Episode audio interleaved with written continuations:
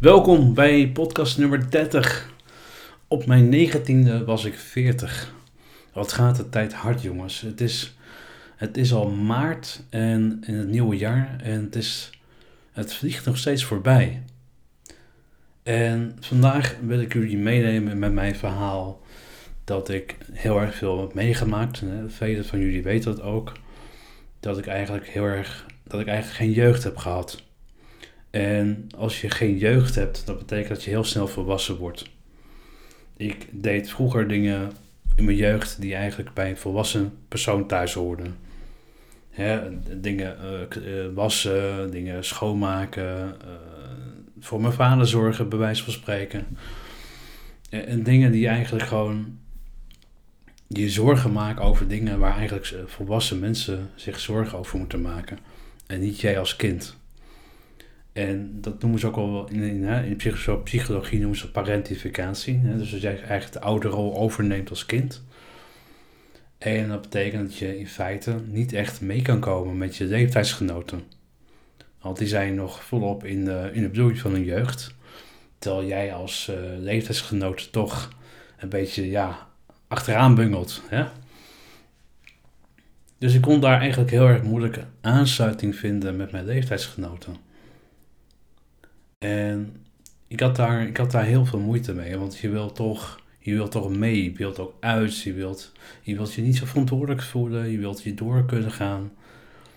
En op een gegeven moment dacht ik, ja, nu ben ik het eigenlijk gewoon een beetje zat. Ik, ik accepteer het gewoon. Ik accepteer gewoon het feit dat ik geen jeugd heb gehad en dat die er ook niet meer gaat komen. Punt.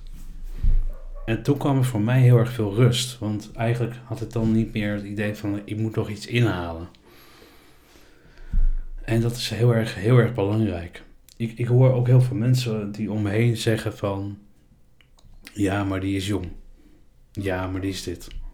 En die heeft een relatie met iemand die is 20, terwijl die persoon zelf 45 is. Ik heb daar een andere kijk op. En die andere kijk is, hij heeft te maken met het feit dat het mij erom gaat hoe personen in het leven staan. Hoe personen in het leven staat. Het gaat niet zozeer om je leeftijd, dat is gewoon een rationeel getal. Ja, even, even voor de goede woorden, boven de 18. dat is even belangrijk om te benoemen, boven de 18.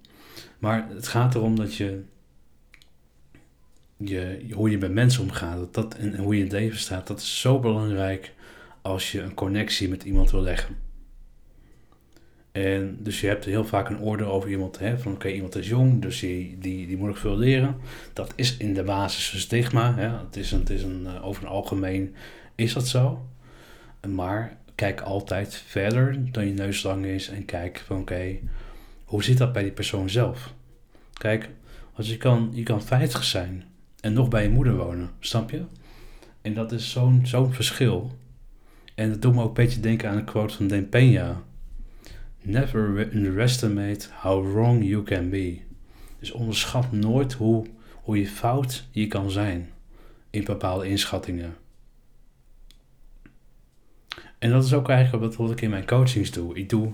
ik wil mensen bewust maken van het feit dat aangeleerde patronen in het verleden niet per se aan hoeven te sluiten met de realiteit vandaag de dag. En, maar hoe kom je er dan wel achter wat wel jouw realiteit is? Als je daar meer over wilt weten, ga gerust naar mijn website erikvenet.nl en maak gewoon een, uh, een vrijblijvende gratis uh, coaching afspraak. En, en spar gewoon met mij hoe, hè, hoe, dat voor jou, hoe dat voor jou werkt. Want ik weet zeker dat je daar heel veel uit kunt halen, ook voor jezelf. Want hoe je nu naar de wereld kijkt, heeft altijd een oorsprong hoe je het verleden pakt ja, hoe, het verleden op jou uit heeft gewerkt. En uitwerkt nog steeds. En dat is heel belangrijk. Ja, kijk, als je van ver, heel ver komt, dan zul je dit misschien ook begrijpen. Uh, leeftijden zijn, is een rationeel getal. En alles wordt uh, gemeten op basis van een getal die wij, die wij hebben bedacht om bepaalde dingen te regelen. En dat is goed.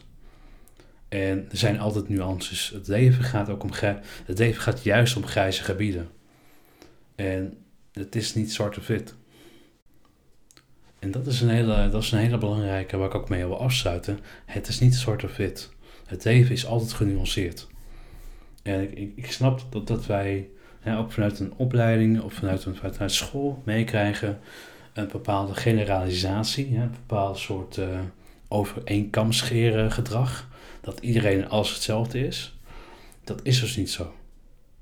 Het, iedereen is anders, iedereen heeft een eigen rugzak, is divers.